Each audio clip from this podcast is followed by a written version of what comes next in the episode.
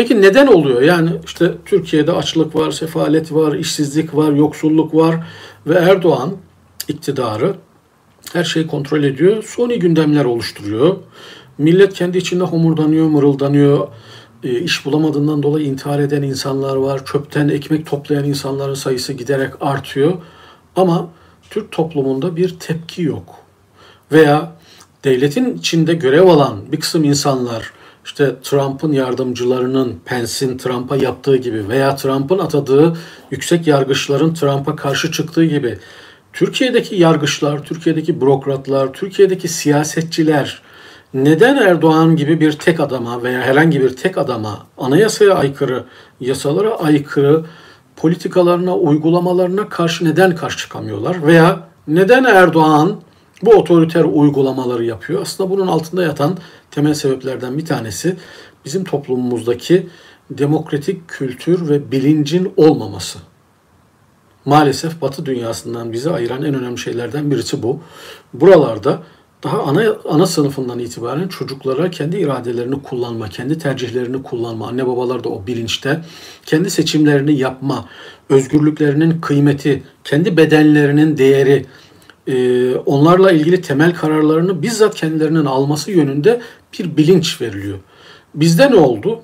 Ben de 1980 ihtilalinden sonra, darbesinden sonra orta öğretim, yüksek öğretim almış, lise öğrenimi almış birisiyim. Erdoğan da bu kültürün çocuğu.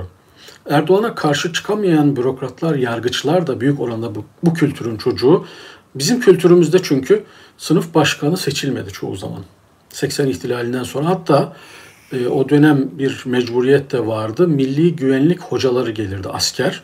Sınıf başkanlarını onlar seçerdi. Milli güvenlik hocaları geldiğinde hep beraber ayağa kalkardık. Onlara asker selamı dururduk. İşte merhaba öğrenciler, sağ ol askerler gibi filan böyle tekmil verir, tekmil alırdı. Ve bütün okulu hizaya sokardı o subaylar. Bazen bir teğmen, bazen bir üst teğmen, bazen bir yüzbaşı. Eğitimin içinde Kenan Evren'in e, bütün okulları kontrolü almak için gönderdiği adamlardı. Biz kendi arkadaşlarımızı, sınıf başkanımızı bile ta lisede, üniversitede seçemeyen bir kültürden geliyoruz. Öğretmenin sen başkan olacaksın deyip başkanı belirlediği bir kültürden geliyoruz. Biz okula her gün dört koldan askeri nizamda girilen bir eğitim sisteminin içinden geliyoruz maalesef. Pek çoğumuz itibariyle şimdi değişti mi bilmiyorum.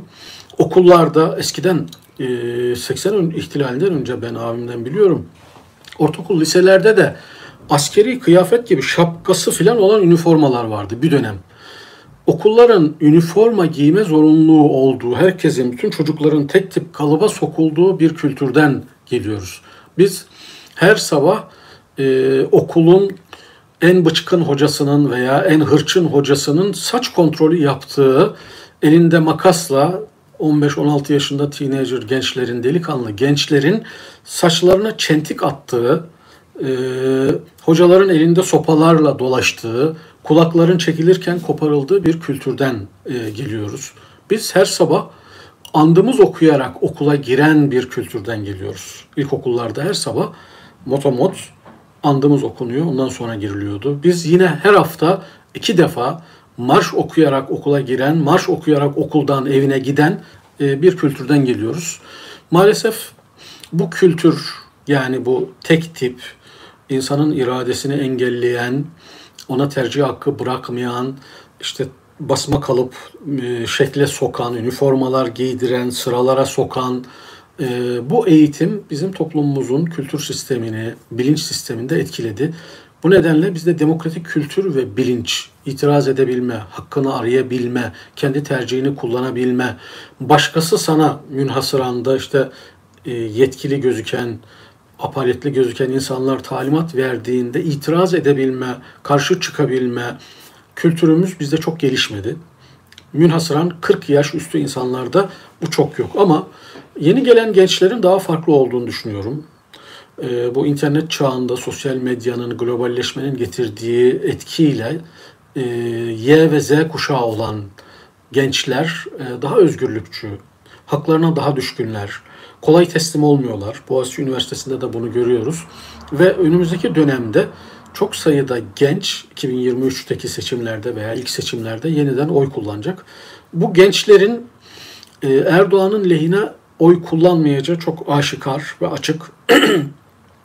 bu demokratik kültürün ve bilincin olmaması maalesef e, Erdoğan gibi bir baskıcı tek adam figürünün hukukta, yargıda, bürokraside, siyasette her alanda e, o öteden beri gelen alışkanlıklarımızın gereği olarak bir tahakküm kurmasına ve bu tahakküme, tahakküme toplumun, insanların sükut etmesine sebep oluyor. Umarım e, yeni gelen gençlik e, bunu delebilir. E, bir şekilde yarın ümidimiz var. Yani Erdoğan kalıcı değil. Bahsettiğimiz gibi altı sürekli boşalıyor. E, kaybedecek bir şekilde bugün bütün anketlerde MHP ile birlikte topladığınızda yüzde kırklara ulaşamıyor. Çoğunluğu elde etmesi yüzde elli artı biri alması mümkün değil. Erdoğan'ın paniği de bundan dolayı zaten. Ama endişemiz panik yani e, gelecekle ilgili kaygımız şu ki bu kadar e, kirlenmiş bir iktidarın seçimle gitmek istemeyeceği, seçimleri çalabileceği, olağanüstü yeni projeler, karmaşa, kaos projeleri üreterek ülkenin üzerinde çökmeye, üzerine çökmeye, iktidarı gücü kullanmaya devam etmek isteyeceği. Fakat Boğaziçi Üniversitesi'nde olduğu gibi bu tür e, protestolar, her şeye rağmen dik durmalar ümit verici. Keşke toplum, insanlarımız e, bu ülkenin geleceği olan gençlerimize daha çok destek verseler, omuz verseler, temel hak ve hürriyetler konusunda toplumdan daha çok ses çıksa, e, toplumun farklı kesimleri muhalefetiyle, aydınlarıyla bu gençlerin yanında yer alsalar, e, Erdoğan'la ilgili giderek yayılan ekonomik sebeplerle var olan maalesef keşke hukuk, özgürlükler gibi, temel haklar gibi konularda bir tepki olsaydı ama işte bizdeki o demokratik kültür ve bilinç eksikliğinden dolayı iktidarın ekonomi alanındaki başarısızlıklarına bir tepki var. Yoksa Türkiye'de herkes e, Erdoğan iktidarının, AKP iktidarının ürettiği yalanların alıcısı. Kendisiyle ilgili yalanlar reddediyor ama kendisinin dışındaki diğer kesimlerle ilgili olan üretilen yalanları kabul ediyor, hazmediyor. Bu da Erdoğan'ın en büyük gücü. Ee, gelecekten ümitliyiz. Otoriterleşme eğilimleri karşısında toplumun bütün kesimlerinin Boğaziçi Üniversitesi'nde gösterilen direnç gibi e, dik durmaları, onurlu durmaları ve ses vermeleri gerekiyor. E, ülkeyi bir yeni bir kaosa, kargaşaya e, sokmadan, Erdoğan'ın bir yeni kaos projesi uygulamasına, icra etmesine fırsat vermeden demokratik mücadeleyi, temel hak ve özgürlüklerle ilgili alandaki mücadeleyi yılmadan, bıkmadan sürdürmek lazım. İnşallah bu süreç atlatılırsa onu diyecektim. Yeni bir Türkiye inşa edilirse eğitim sisteminde yapılacak en önemli şeylerden biri de şu olmalı diye düşünüyorum. Ta ana sınıfından itibaren çocuklara, nesillere, insanlara haklarını savunma, demokratik kültür, demokratik bilinç konusunda e, eğitimler vermek lazım ve öteden beri gelen Türkiye'deki o baskıcı, şekle sokucu eğitim sisteminin terk edilmesi lazım.